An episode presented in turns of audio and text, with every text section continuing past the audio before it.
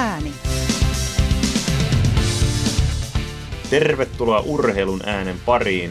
Mukavaa uutta vuosikymmentä. Nimeni on Kimmo Muttalainen ja yhdessä Jarkko Laitisen kanssa pyöritetään Urheilun ääni podcastia.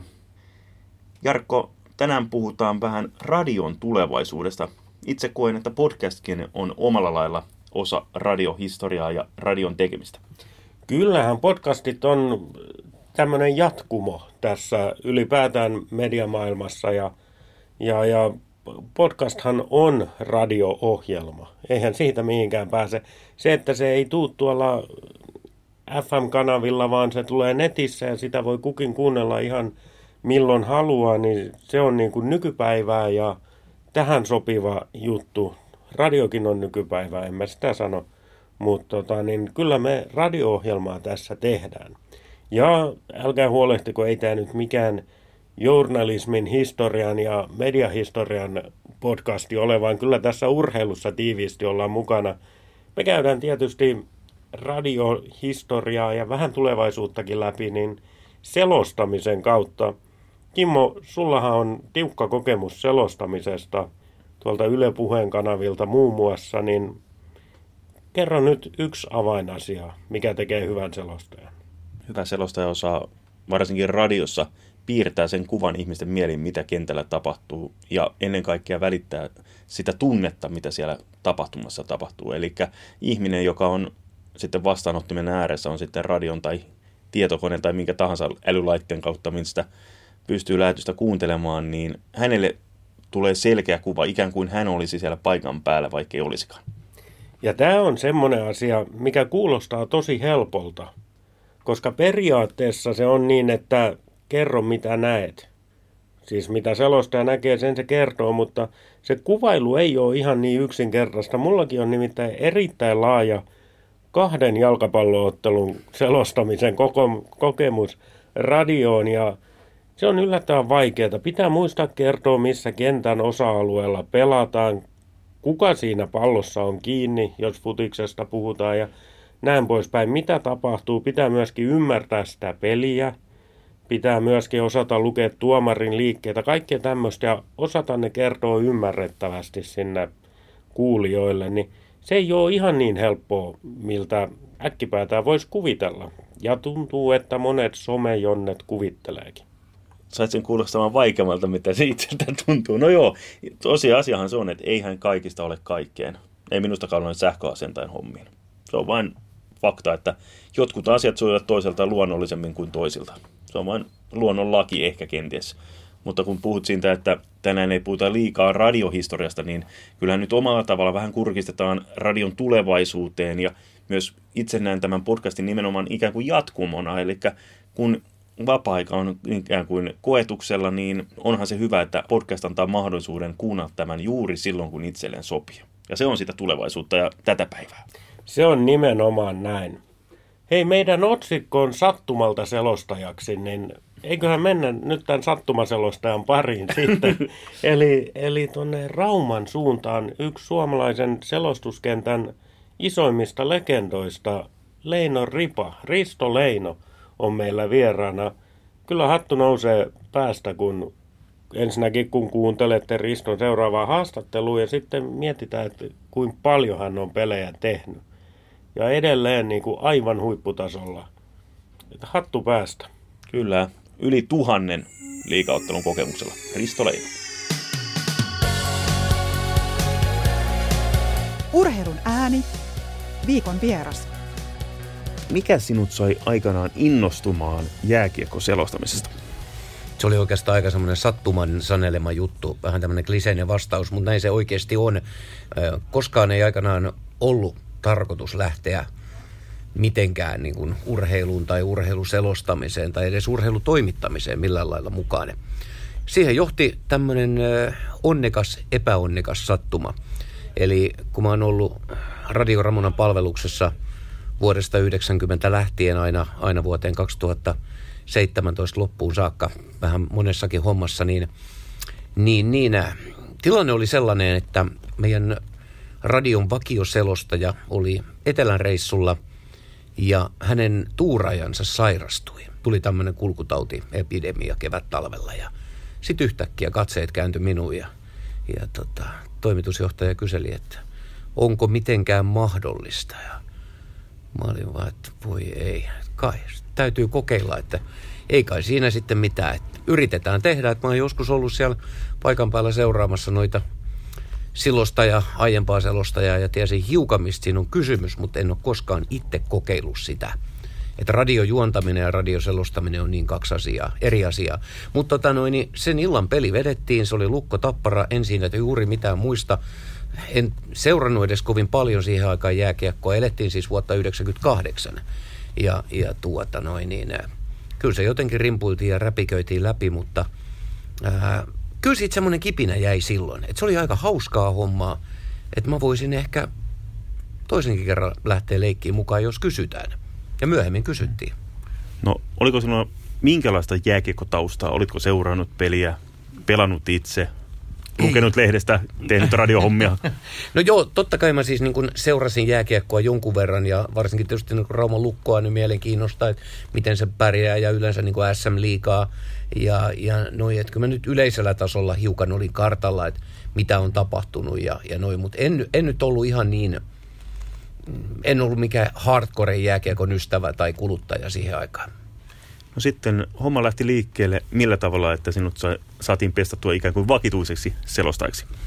No joo, sitten itse asiassa kävi niin, että, että silloinen selostaja sitten, sitten tuota noin niin, seuraavalla kaudella taisi ilmoittaa, että, että keväällä 2000, kun kausi päättyi, niin hän siirtyy sitten muihin tehtäviin ja, ja paikka avautui ja, ja tota, silloin käytiin sitten oikein niin kuin semmoinen vakavahenkinen keskustelu, että voisitko sä tuolla laajalla yhden ottelun kokemuksellasi ottaa tämän pestin hoitaaksesi ja kyllä se vähän huimas silloin, mutta, mutta lähdin ja sillä tiellä ollaan edelleen. Niin, eli jos mietitään 98 se yksi ottelu, sitten 2000 vakituisesti, niin joo. tässä on niin kuin neljällä eri vuosikymmenellä tullut näitä selostuksia tehtyä. No joo, en mä itse asiassa ajatellutkaan sitä tolla tavalla, mutta joo, toi pitää paikkansa. No sitten, mikä se suurin niin kuin sellaisen päätöksen paikka oli? Mihin, mitkä, mikä ratkaisi sen, että päätit ottamaan tämän pestin vastaan? Kuitenkin työ pitää sisällään paljon perehtymistä, lukemista, ennakkotöitä, plus sitten aika paljon saa olla penkin ja ratin välissä. Joo, kyllä se tietysti kaikkea tätä on ja, ja tota, kyllähän se niin kuin, kyllä mä niin kuin aina olen innostunut ollut jääkiekosta. Kyllä jääkiekko on niin kuin urheiluna, siinä on jo jotain semmoista sytykettä. Se on nopea peli ja, ja, ja tietysti niin kuin Raumalla se on iso laji, paitsi tietysti koko Suomessa se on lajina, lajina se selkeä ykkönen ja kyllä sitten kun rupesi miettimään sitä, että mitä kaikkea se tuo mukanaan ne reissaamiset eri paikkakunnille, niin halu vähän nähdä maailmaa, eli nähdä, nähdä nämä muutkin jääkiekkopaikkakunnat muutakin kuin Raumalla pelkästään, niin kyllä se on avartanut tätä käsitystä siitä, että mitä tämä SM Liiga kiekkoilu kaiken kaikkiaan on, kun nämä kaikki paikkakunnat tässä joka talvi kierretään läpi muutamaankin otteeseen, niin, niin, niin. kyllä se on, se on upea kokemus ollut kaiken kaikkiaan. Niistä ensimmäisistä vuosista kun SM Liiga on muuttunut aika lailla. Silloin kun aloitit oli muistaakseni vain 12 joukkuetta mukana. Nyt niitä joukkueita on 15 ja joukkueet vähän muuttuneetkin matkan varrella. Mutta miten itse näet selostajan olosuhteet? Onko niihin tullut parannusta vai onko käynyt asiassa vain valitettavasti päinvastoin? No joo, se on aika mielenkiintoista, että, että sekä että on tapahtunut joillakin paikkakunnilla niin kuin iso tason nosto parempaan suuntaan ja sitten valitettavasti on käynyt niin, niin, niinkin, että tuntuu välillä, että, että niin kuin TVn ylivalta on sanellut vähän, että minne se kaikki muu media sitten saa mennä tai, tai joutuu menemään. Ja kyllä en voi sanoa, että ne kaikki, kaikki olosuhteet jokaisella paikkakunnilla kunnilla olisi mitenkään ihanteelliset. Äh, eikä, ei, mitään delukseja ei tarvitakaan, ei tarvi olla illallispöytää katettuna, vaan olisi hyvä näkyvyys kentälle, äh, hyvät tietoliikenneyhteydet. Siinä se meidän vaatimus onkin. Ja se, että olisi jonkunnäköinen pieni työtaso, mihin saa ne omat äänilaitteet levittää ja paperit pöydälle ja joku jakkara takapuolen alle, niin, niin se riittää. Ei, ei siinä nyt sen kummempaa vaadita, mutta kyllä joskus senkin järjestäminen tuntuu joillekin seuroille olevan aika ylivoimaisen vaikeaa.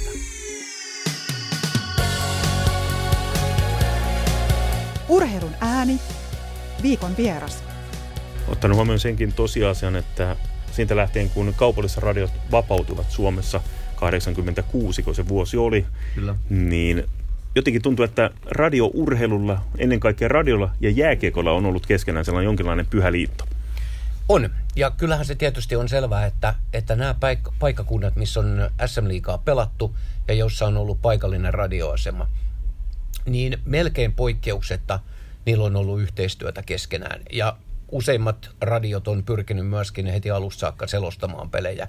Joitain poikkeuksia on, on edelleen tänäkin päivänä, mutta mut niin kuin sanotaan hyvin vahvoja tämmöisiä perinteisiä kiekkoradiokaupunkeja on Rauman lisäksi myöskin Pori totta kai, Turku, Oulu, Hämeenlinna, Tampere totta kai. Siinä nyt varmaan ehkä, ehkä tämmöiset niin kuin vahvimmat paikkakunnat. Ja sitten tietysti näiltä uusilta paikkakunnilta on myöskin tullut sitten, sitten tuota noin, niin radioita mukaan. Mut, ää, joo, sitten mennään tähän mediaan. Sä ehkä siitä tulet vielä kohta kysymään lisääkin, mutta kyllä radiolla on edelleen siellä paikkansa. Et vaikka sanottiin silloin, kun TV TV tuli vahvasti mukaan kaikille paikkakunnille, että et kuka enää radioa kuuntelee. Ei kaikki voi katsoa TVtä. Radio on edelleen selkeästi niin kuin nopein, helpoin tapa seurata reaaliajassa sitä tapahtumaa, sitä urheilua paikan päältä ja ennen kaikkea se on ihan ilmasta.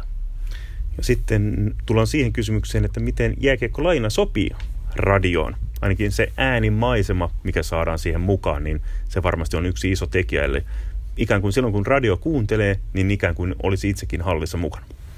Sä sanoit sen niin hienosti, että ei, ei mä pysty sanomaan sitä yhtään toin paremmin. Yksi eniten niin kun, mua lämmittävimpiä palautteita on ollut sen tyyppiset, että kun jotkut on tullut kaupassa nykimään hihasta ja sanomaan, että tiedätkö että, että ei hän kaipaa sitä televisioa yhtään, että, että kun hän näkee sielunsa silmin sen ottelun ja sen koko ajan ne tapahtumat edessään, että kuulemma pystyn antamaan niin hyvän sen mielikuvan siitä, mitä siellä kentällä tapahtuu. Ja jos näin tosiaan on, niin mä en voi olla muuta kuin äärimmäisen kiitollinen, että siihen kuitenkin pyritään. Niin paljon puhutaan siitä, että mikä on radion ja TV-selostamisen ero, niin itse olen tällaisen lauseen joskus lanseerannut, että radiossa on nimenomaan kyse siitä, että maalataan ihmisen sieluun ja mieleen kuva tuosta ottelusta. Siis se menee juuri, juurikin näin. Eli TV-sähän kuva on oikeastaan se pääasia. Selostaja on lähinnä sellainen taustoittava elementti siinä, joka kertoo tilastoja, kertoo välillä, tarttuu siihen, mitä kuvassa tapahtuu. Mutta radioselostajan täytyy pyrkiä täyttämään tyhjiö. Eli tuottamaan se ääni, tuottamaan se kaikki tilanne, maalaamaan se iso kuva. Sitä pensseliä saa todellakin vetää ja telalla painaa menemään ihan täysillä, että se kuulija tietää koko ajan kaikesta, mitä siellä tapahtuu. Niin kaukalossa kuin kaukalo ulkopuolellakin. Joskus täällä on aika kuumia otteluita käyty, että siellä on ollut aikamoista tsempalua tuolla, paitsi jäällä, niin joskus jopa katsomossakin ja joskus vähän niin kuin vaihtoaitioiden välilläkin, niin täytyy olla hereillä, että kaikki tulee kerrottua ja, ja ollaan kartalla. Niin ja otetaan huomioon varmasti nämä takavuosien satakunnan derbyt, kun sitä kuuluisaa tunnetta oli enemmän kuin muille jakaa. Otetaan siihen vielä, että alleviivatko sen, että radio on ennen kaikkea tunneväline. On. Siis jos siitä puuttuu tunne, niin äh, sitähän puuttuu silloin ihan kaikki olennainen. Eli se tunne pitää, se voi olla, voi olla niin kuin voiton, voiton riemu tai tappion pettymys tai ihan mitä tahansa. Kaikkea. Siellä voi olla niin kuin naurua, itkua, ihan mitä, mitä ikinä pettymystä. Kaikkea mahdollisia tunteita. Mutta jos tunne puuttuu, ettei siinä ole mitään tunnetta, niin sit voi katsoa vaikka A-studioa. Ja sitten mielenkiintoinen fakta on myös se, että jos urheilusta puuttuu tunne, niin urheilusta puuttuu todella paljon ja urheilu ei ole enää mitään samanarvoista. Niin, no nytkin kun tässä on, tässä on esimerkiksi tässä palkittu vuoden urheilijoita jälleen kerran, niin, niin siinäkin on huomaa, että miten paljon siihen liittyy tunteita. Että et siellä on monenlaisia urheilutapahtumia ollut männä vuonnakin ja monenlaisia urheilun niin kuin voittoja, tappioita ja ainutlaatuisia saavutuksia, niin kaikissa niissä on yhteinen tekijä se tunne.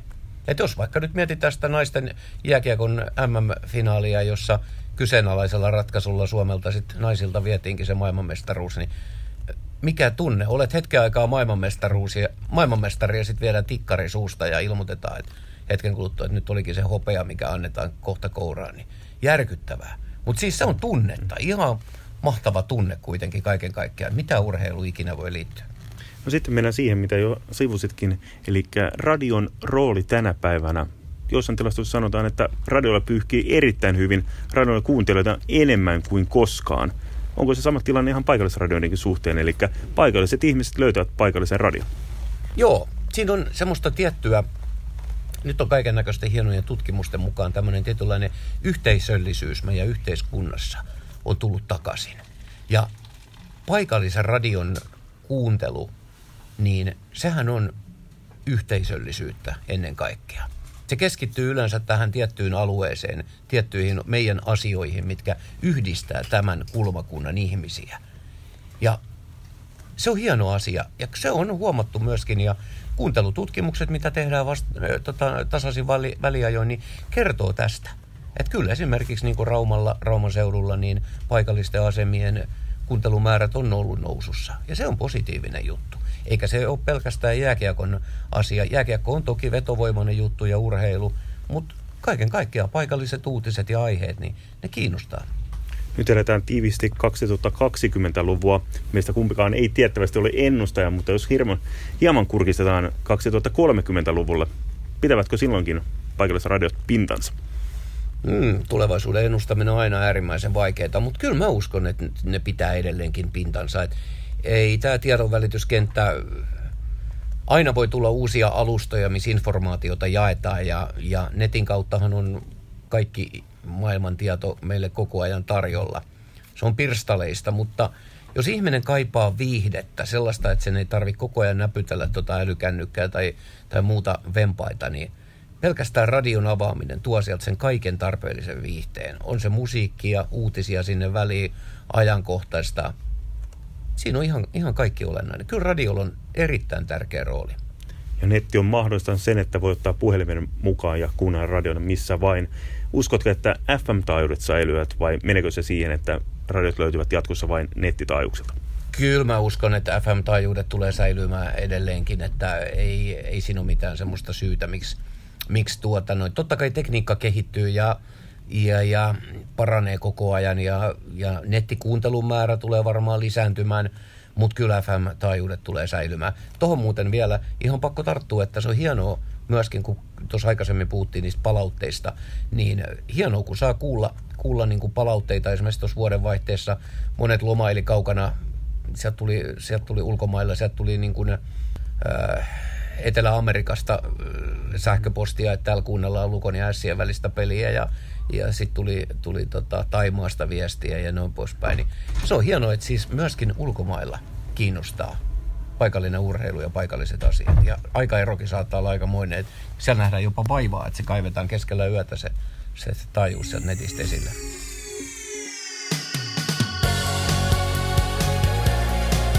Urheilun ääni. Näin siis Risto Leino, joka selostaa Rauman Lukon matseja. Mä oon samaa mieltä Riston kanssa, kun tuossa lopussa päästiin siihen, että ei radio mihinkään ole katoamassa, eikä paikallisradiotkaan ole mihinkään katoamassa. Siis televisiohan tappoi radio jo 50-luvulla. Vai tappoko? niin. niin, vai mm. tappoko? Ei tappanut. Netin piti tappaa telkkarikin, mutta ei tappanut. Ei radio mihinkään ole kuolemassa. Radio on voimakas väline ja radiohan on henkilökohtainen väline, paljon henkilökohtaisempi kuin televisio, koska siinä syntyy se illuusio, että kuulija on kahden kesken sen radion juontajan kanssa tai selostajan onko, kanssa. Onko se vain illuusio? Niin, miettikää sitä. niin, miettikää sitä. Et, tota, niin, radion tulevaisuuden näen itse vahvana. Mitäs muuta Ripan haastiksesta jäi mielenkiintoista? No se, että radion vahvuus on paitsi tässä henkilökohtaisessa suhteessa, tunteessa, mutta myös paikallisuudessa.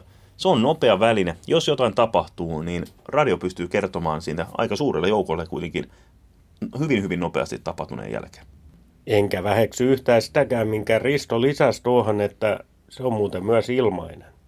Radion kuulee ilmaiseksi, että et, tota, niin nykymaailmassa kun kaikki lajit menee maksukanavien taakse ja pakettien taakse ja muuta, niin radio on ilmainen. Kuunnelkaa ihmiset radiota heti sen jälkeen, kun olette kuunnellut meidän podcastia. Niin no, onko se ilmainen, kun tietenkin se Yle Vero pitää maksaa, että Yleisradio. Mutta joo, ei siitä mitään erillismaksuja tule, eli jos radiosta alkaakin yhtäkkiä jääkiekko- tai jalkapalloselostus, niin ei erillistä maksua joudu siitä perimään keltään kuulijalta, että se on kyllä ihan radio hoitanut hyvin hommansa. Ja, ja tuo paikallisradio, se nousi 80-luvun puolivälin jälkeen 86 vapautui ensimmäisen kerran radiotoimiluvat myös paikallisille toimijoille ja kaupallisille toimijoille. Ja sen jälkeen ainakin täällä Varsinais-Suomessa ja Läntisessä Suomessa jotenkin tuntuu, että on vahva sellainen paikallisradiokulttuuri ja se on pitänyt pintansa kovassakin kilpailussa. Kyllä se tuntuu pitävän pintansa ja mun mielestä hienosti Risto tuossa myöskin kertoi siitä, että miten hän on jouluntienoilla on saanut viestejä ympäri maailmaa. Niin sekin kertoo sitä, että kuin tärkeä se paikallisuus on ihmisille ja mitä siellä omilla nurkilla tapahtuu ja se oma seura. Että halutaan olla just jossain Taimaassa lomalla ja sitten kuunnellaan netin kautta lukon peliä. Niin sehän vaan alleviivaa sitä paikallisuuden vahvaa tarvetta ja tunnetta, minkä ihmiset haluaa. Se on juurikin näin. Se on sitä yhteenkuuluvuutta. Mutta eiköhän me laiteta pakettiin tämänkertainen podcast ja kiitetään kaikkia kuuntelijoita seurasta ja ei muuta kuin seuraavalla kerralla aivan toisia aiheita. Kiitoksia kaikille ja me palataan kohta puoliin. Moikka! Moi moi!